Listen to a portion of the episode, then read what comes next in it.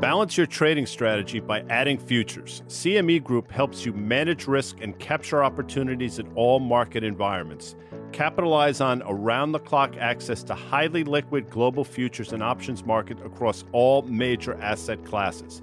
Just visit your online broker and get started. Plug into valuable educational materials and trading tools and see what adding futures can do for you at cmegroup.com slash on the tape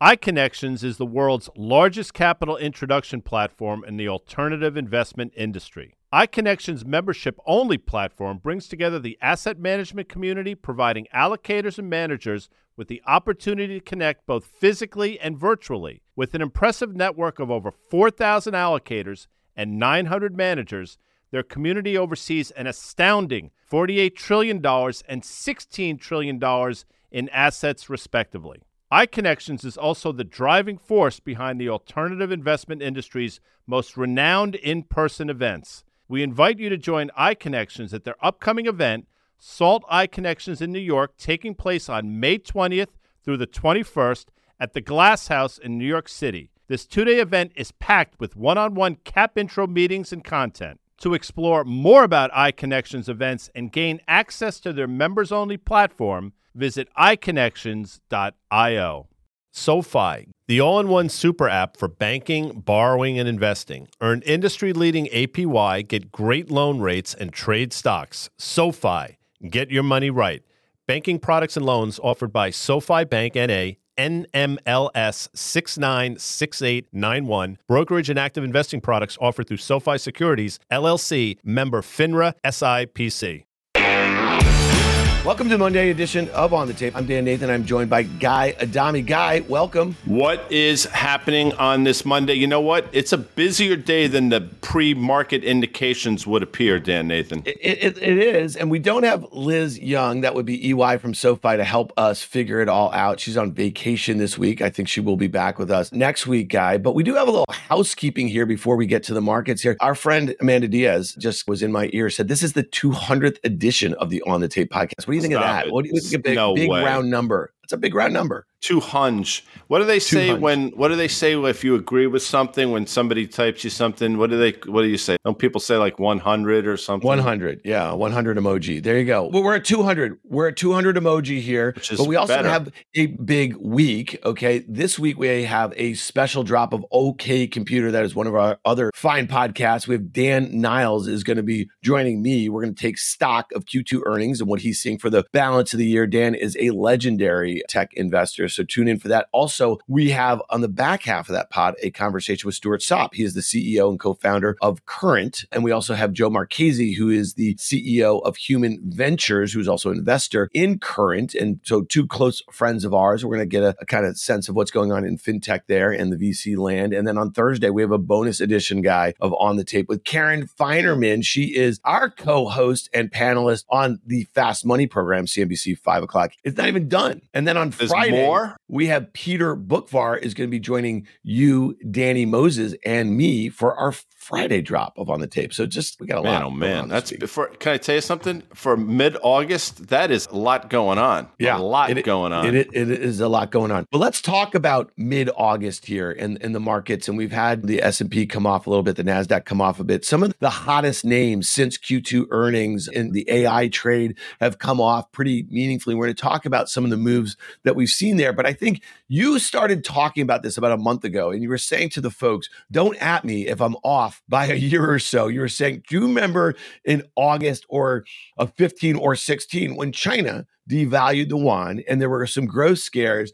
And there was, and it was 15 guy, but there was also some growth scares, global growth scares. In 14, there was a lot of like market palpitations here in the US based on what was going on overseas specifically in China. And it was August of 2015 where we saw the S&P drop 12%. It felt like a straight line guy because of basically the weakness in the yuan and the growth scares and what they were willing to do and what were there going to be basically the ripple effects in the US, which was still basically and the and, and the West in general, right? It was a rolling credit crisis after ours and what was going on in Europe. Talk to me about what you think is going on there because I'm going to read off to you a bunch of headlines that are basically all over the US news this weekend. This is one from Bloomberg. China finance giants miss payments, alarm regulators. This is going on from finance companies, commercial real estate companies. Here's one from the Wall Street Journal. China's worsening economy is hurting corporate America. Chinese country garden seeks to delay onshore bond repayments. This is from Reuters here. This is dominating the headlines in this August of 2023. What's interesting is in August of 2015, so literally 8 years ago almost to the day, the S&P 500 was making an all-time high. I want to say either side of 2100. Everything seemed to be all systems go. There were no problems, nothing on the horizon. But this had been something that was bubbling up. The whole China situation, the devalue of the yuan,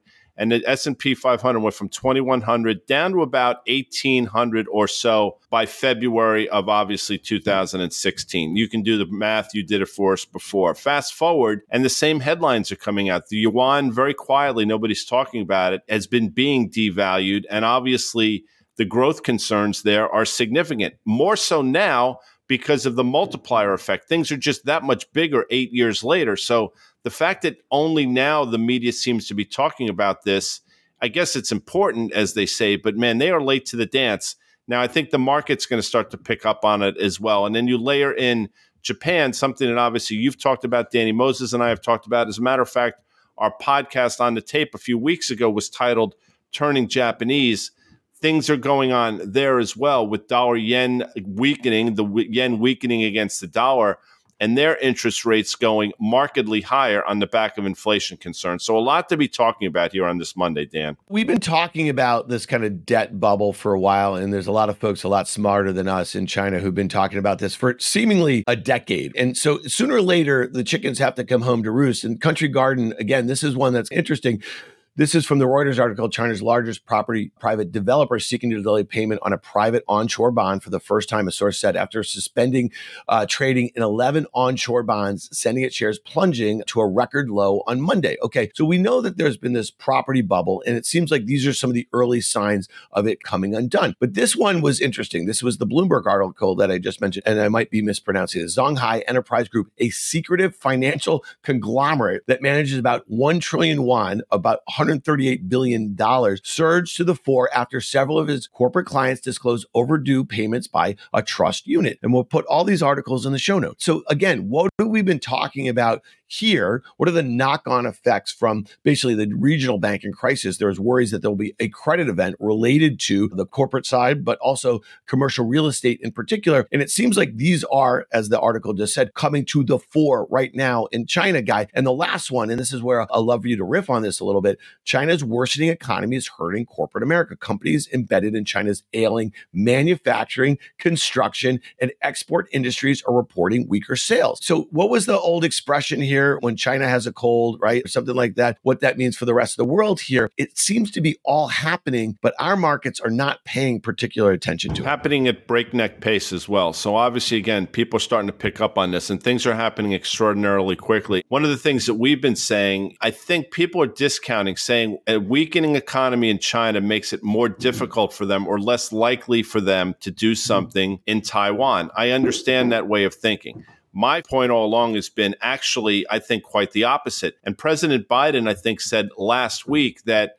a wounded China is likely to do some scary things. I'm paraphrasing it, but I'll get that story. We'll put that in the show notes as well. And I agree. Now you go back to 1930s and the US was in dire straits and one of the ways that we got out of it, obviously, was World War II. I'm not suggesting we're on the brink of World War III. I think to discount the fact that China's about to do something in Taiwan based on the weakness, I think is foolish. And it's ironic in a way, or maybe it's not ironic. The Biden administration has been really like tough with China here. And so there was a Reuters article. We know this funds fret over the fallout of Biden's China order. Fund managers are worried the Biden administration's move to restrict some outbound U.S. investment to China will further fuel anti Beijing sentiment in Washington, prompt more limitations the executive order regulates U.S. investments in China in sensitive technologies. Investors, advisors, and an administration official said it tailored around national security and reflects months of consultations with industry and other stakeholders. And this goes back to NVIDIA guy. When, we've seen the weakness there, and we've been talking about this, and when they gave that guidance, and again, they're going to report next week, August 23rd, when they gave that guidance, okay, in late May, 4 billion over the 7 billion consensus for the current quarter for their largely fueled by their advanced chips, okay, that stock surged from what 306. It closed the next day at 390. It got as high last month, guy, as 480. And here we are. We're down at 405. This is the pre-market. We're recording this right before the market opens here on Monday morning. So we've now gone from a high of 480 to 405. There is a massive gap to be filled. And I've been saying this for a while. I think that these bands have caused double and triple ordering. And a lot of these graphic chips probably found their way into the gray markets. Okay. So that Chinese companies that were restricted from ordering directly from NVIDIA, you're seeing other companies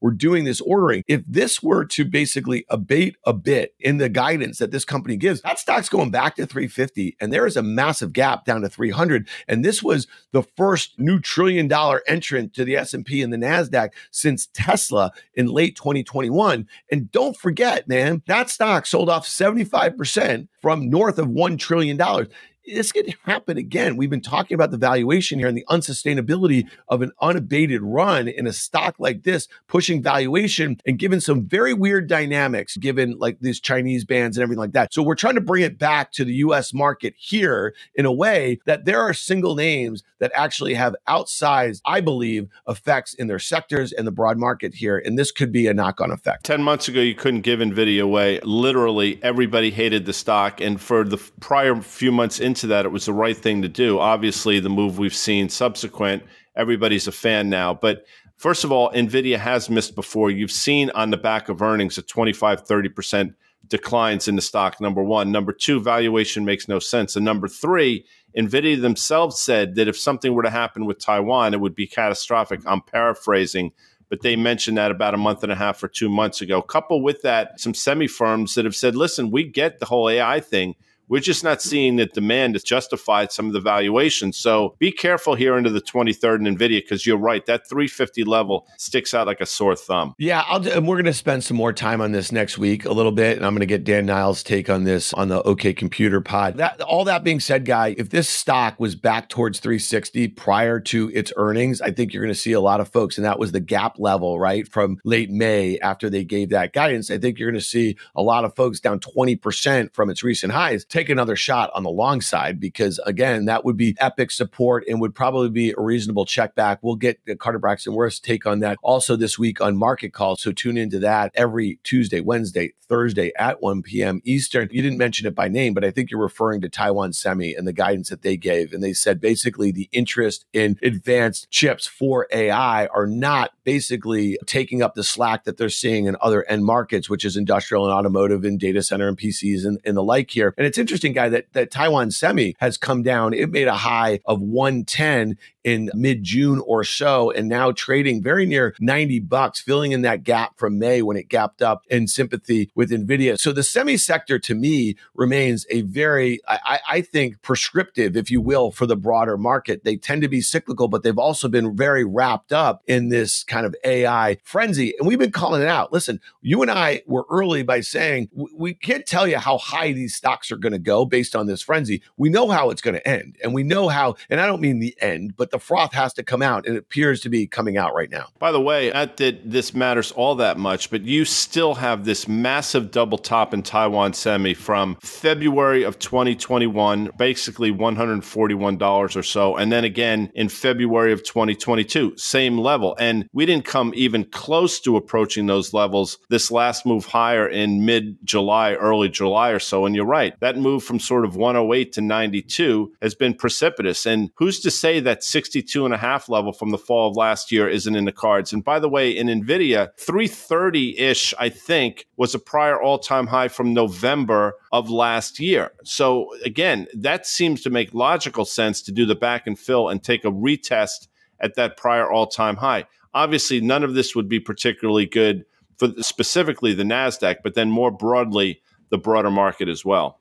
Yeah, no doubt. And I'll just mention this that you mentioned that double top. If you look at the SMH ETF that tracks the semiconductor index, you know, 30% of that is NVIDIA's nearly 20%, and Taiwan Semi is like 11% or something like that. And that is the most epic double top. We just topped out at 160. It tried getting through in July, tried getting through there early this month. Here we are down at 145. So we've had a very quick 10% pullback here. I think there's a gap fill down to probably below 140 or so. And again, if you believe in these secular shifts, which I think you and I both do, do. We're not poo pooing the technology and the interest that we're going to see, but ultimately it was too far too fast. And some of these things, when you have these kind of unabated parabolic runs, they need to correct themselves. It seems to be doing that right now. But, guy, let me ask you this, okay? A lot of folks are going to listen to this conversation right here and just say, okay, the guys, they're finally starting to get it right a little bit after fighting it earlier in the spring here. And again, what we're highlighting is a frenzy. We're highlighting a bubble that's been inflated. And I think it's important to just like things as they overshoot to the upside, they have the potential to do so to the downside, but it's all starting to come together. And timing is obviously, when it comes to trading, a very important aspect of this. But it seems to be we're getting to a point where some of the overzealous participants in the market looking to cling to anything that could cause the narrative shift from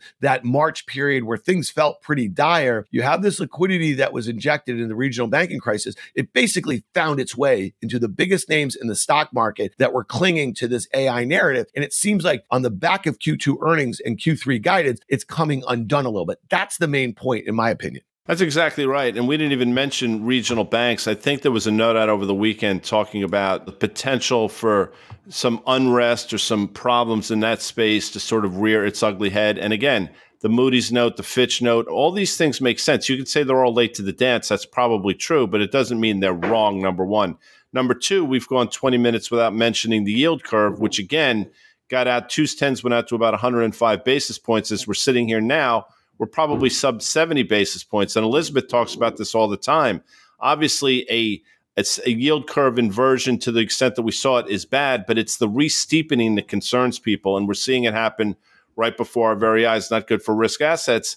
And then the other thing, dollar yen continues to sort of dollar strengthens, yen weakness, their bond market seemingly in a bit of turmoil. Japan is the largest holder of US treasuries. Just keep that in mind as we go forward. So to think that what happens there not is not going to affect what happens here, again to use a word is just foolish.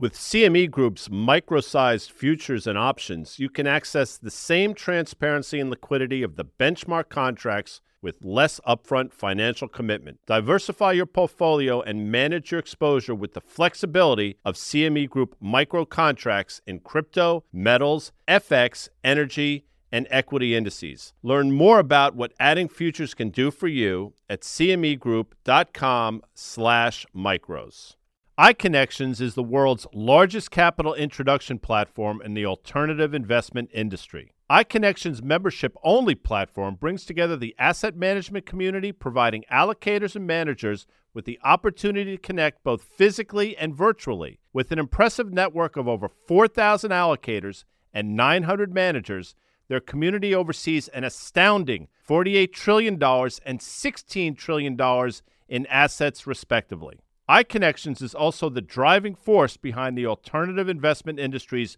most renowned in person events. We invite you to join iConnections at their upcoming event, Salt iConnections in New York, taking place on May 20th through the 21st at the Glass House in New York City. This two day event is packed with one on one cap intro meetings and content. To explore more about iConnections events and gain access to their members only platform, Visit iConnections.io. SoFi, the all in one super app for banking, borrowing, and investing. Earn industry leading APY, get great loan rates, and trade stocks. SoFi, get your money right. Banking products and loans offered by SoFi Bank NA, NMLS 696891. Brokerage and active investing products offered through SoFi Securities, LLC, member FINRA SIPC.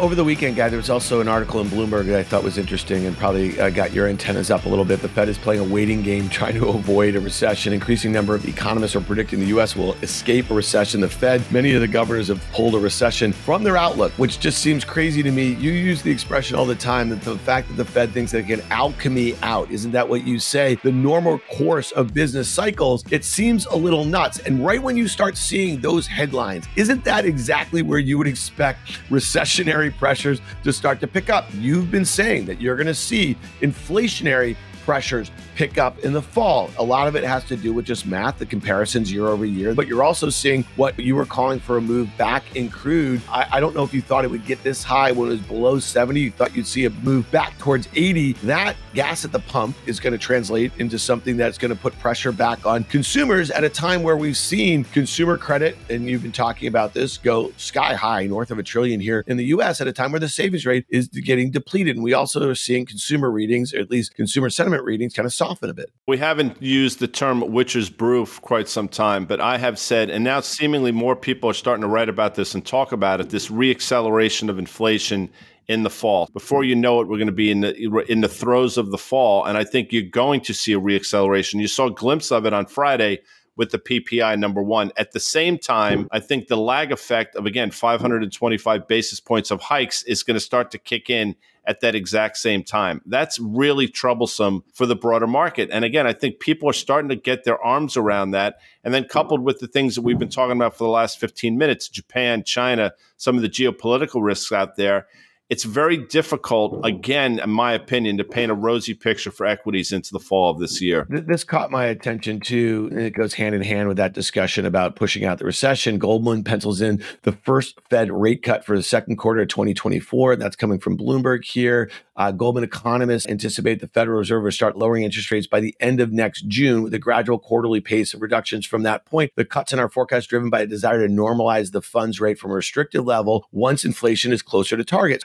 We've been talking about for months all the things that have made the Fed's job that much more difficult as it relates to rates. And I go back a few months ago when Jamie Dimon, the CEO of JP Morgan, said, be prepared for rates much higher than you think. That was still when the Fed funds rate was below 5%. He was talking about 6, 7% or so. And when you think about the restrictive rate, that term guy, right? So when you have that restriction on potential growth, when we started raising interest rates, when the Fed started to do it in March of 2022, a lot of folks thought that they would be cutting rates by the end of 2022. And I think you made this point and Danny's made this point. When the Fed starts cutting rates, it's not going to be 25 basis points. It's going to be 50 or 75, which is when they got in their sweet spot of raising in 2022 because they felt they were way behind the curve with inflation. And if they have to start cutting, it's not going to be to normalize and take a victory lap and say mission accomplished. It's going to be because things go pear shaped, a little bit going back to your witch's uh, brew preview, if you will. It's because something broke, and now more people are starting to talk about a potential credit event without question. And again, at three and a half percent, whatever we are in unemployment, three point six percent, sticky as hell. The credit market's seemingly okay right now. Ask yourself the following question: Unless you think inflation is going to continue to go lower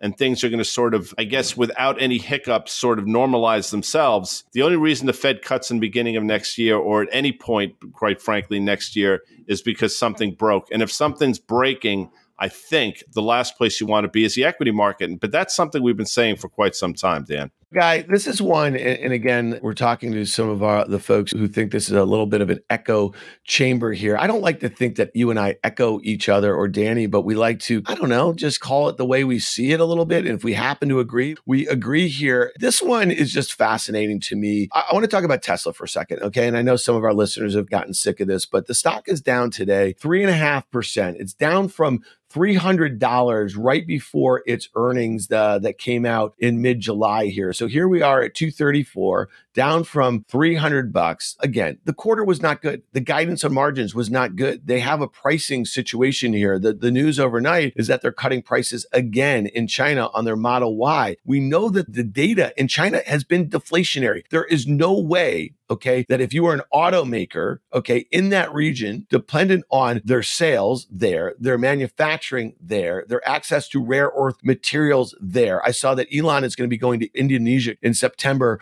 or October to talk about access to rare earth materials. There is a deflationary spiral going on in China, and that is not good for the global economy. So that is ground zero for deflation. They've cut prices in China on Tesla's cars six times in six months there. Okay. All of the competitors, and they are losing market share. Okay. In China right now. So much of their future growth is dependent on China. I just don't understand how this story makes any sense given the dependence on China guy. And so to me, the stock has filled in the gap from June. It was about 235 or so. And I really think you're going to see a $200 stock in the not so distant future. And again, why is this important? Important because there's just so many narratives in and around the markets here, valuation here. It's part like its participation in the S&P 500 is one of the largest seven stocks that exist here. And I think this thing is going back to $200. Now, I have been short. I was right in the spring. I was wrong as it blew out above 200, you know, 20 or something like that on its way to 300. I'm right again here. But to me, there's so much positive sentiment that's wrapped up in this story that I think has broader implications on a macro level, guys. So talk to me about further price cuts in China for a name like this because there are knock on effects as it relates to other US multinationals, in my opinion. And this stock just seems to encapsulate a lot of them. So if you're cutting prices, your margins are going to obviously be hurt. So what you hope, obviously, is the price cuts will create a volume event where it offsets or more than offsets the margin loss. And I think that's part of the game. Quite frankly, though, I think there's a demand problem as well. And I think part of the reason they're cutting prices is because exactly that. So, lack of demand, margin compression, that's not a good thing. And obviously, I think we saw Tesla last quarter, the margins were, I think, 17% ish, maybe a tad higher, but obviously much lower than where we saw in the fall of last year. Number one. Number two, I think it's important to point out that the stock Tesla is still down at $235. It's probably about 43% lower than its all time high, despite the move we've seen from basically 108 from January of this year to your point, up to almost $300 a month or so ago. Number two, that's important because we're still talking about a stock that's down almost 50% from its all time high. And the levels you mentioned are spot on. I think the high in February of this year was about 208. We subsequently topped out there again in March we had a leg lower into April before we took this next leg higher. So I think your levels are spot on. And I think that's how you trade the stock. So it's important to point out that despite the move and despite everybody thinking that Tesla is fixed, there's still issues there. And price cuts, unless you get the commensurate demand, that's a problem, Dan. Here's one. This is a bit of a hard turn guy, but this is right up your alley here. And I think this is a bit of a baller move. Okay. US Steel is up 25% today. Uh, Cleveland Cliffs announced Sunday that it made an offer valuing the US Steel company at $7.3 billion based on a 1750 close. It's trading right now at 28 bucks here. So that would value the stock again near 35 bucks or so. Kind of a baller move to outright reject the offer and say they are exploring strategic opportunities. They're basically saying, okay, we might sell. We're not selling at 35 bucks here. Thoughts on this? What does it mean in this sector in particular? Because these stocks were really trading up earlier in the year off of the China reopening trade. We've seen that kind of undone. We've spent some time talking about what we think is going on there. But when you see this sort of activity, and then I guess I would call it the brazenness of US Steel to basically outright reject the offer. And Cleveland Cliffs guy was looking to do this without any due diligence, which I think is interesting. So are we about to see a wave of M&A right now. We're seeing headwinds, in, in our opinion, to growth right now. You generally don't see these sorts of deals at bottoms. You see them more towards relative top. It's a fascinating deal because of all the things we just talked about, the slowdown in China, obviously China being a growth engine for the world. It doesn't really make sense that a resource company would bid for another resource company just on the surface. But then you start to ask yourself, wait a second, what's going on here? There's obviously other growth areas on the planet, not least of which is India, obviously parts of Asia, the continent of Africa. There's a lot going on. And there are resources there that I think Cleveland Cliffs feel they can integrate and operate better. US Steel, by the way, the stock has been a brutal stock since, I don't know, probably January of 2009. The stock has moved sideways to slightly lower. You go back 13 years, and this was basically a $29 stock. They haven't done a whole hell of a lot. So I think operationally, they haven't been the best. To your point, brazen or ballsy, whatever word you use, that's exactly right. And maybe they think they have alternatives, but quite frankly, you know, they find themselves in a situation where they need to start operating better or things like this will happen. I don't know if they can go private. I don't know if there's another suitor out there. But obviously, to your point, the sector is in play. And that speaks to, again, this, in my opinion, a potential reacceleration of inflation in resources and energy. On the flip side, this sort of deflationary pressures of obviously what technology brings forth and the slowdown in China. There's so many cross currents here. Let's quickly talk about earnings this week here because there's a bunch of retailers. Home Depot Tuesday before the opening. I think that'll be interesting. We also have TJX that is Wednesday morning pre-opening along with Target. Walmart is Thursday pre-opening. Guy, talk to us a little bit about what we think we're going to hear about consumer 2022. I think a lot of these big box names they were talking about inflationary pressures. They were talking about a trade down by consumers, right? There was massive inventory issues as we were coming out of the pandemic. Walmart is trading at an all-time high, guy. Okay. And it's amazing to see the juxtaposition between Target, which can't get out of its own way. It seems like Walmart has found its way, if you will. What do you expect, I think, broadly to hear out of retailers? Or do you think it's going to be a case by case situation? Because like a TJX is, is what, what do they call it? An off price sort of retailer. They seem to benefit at different times when, like, when we have a rip roaring economy, they might not be doing as well as something in a sluggish environment. What are we going to hear out of some of these big box names and some of these retailers? You will hear resiliency of the consumer. You're also going to start hearing about the trade down of the consumer. Walmart, I think, is going to speak to the strength in their grocery business, will help them on the margin side of things. Last week, I think it was Jefferies. I'm, if I'm mistaken, I apologize, but you saw ahead of earnings. An analyst upgrade the stock $191 price target on it. Valuation in Walmart is stretched to 25 times, but historically has been stretched. But to answer your question specifically, they will talk about the resiliency of the U.S. consumer, notwithstanding the fact that consumer is trading down. They've gotten their inventory situation in line.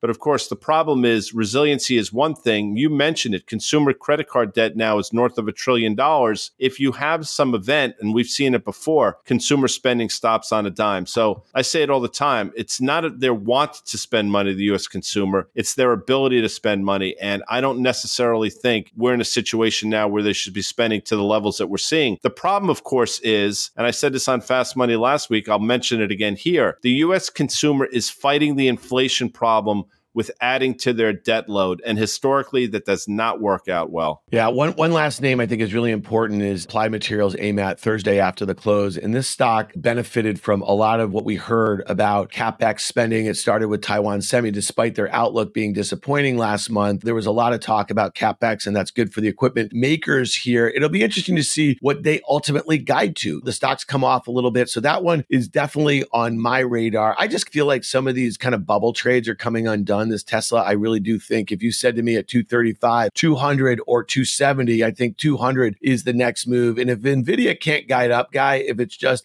in line to that previous guidance, and this is next week, I think the semi trade comes undone because that SMH, that is the textbook double top going back to 2021. So again, this is going to be interesting to see in what could be a very low volume next couple weeks into Labor Day or so. So stay tuned, people. All right, guy on our 200th episode of On the Tape. We got a big week this week. So I appreciate you being with me early Monday to go, go through what we're seeing for the week and kind of highlight some of the, the kind of big themes that we are most focused on here, bud. Here's to the next 200. It's fitting. It's just the two of us today. Elizabeth will be back next Monday, I'm sure. But there's a lot to watch here. So despite the fact that we're in the middle of August and historically a quiet period, I think it's anything but, Dan Nathan. All right. We'll check you later this week. Thanks for being with us, guys.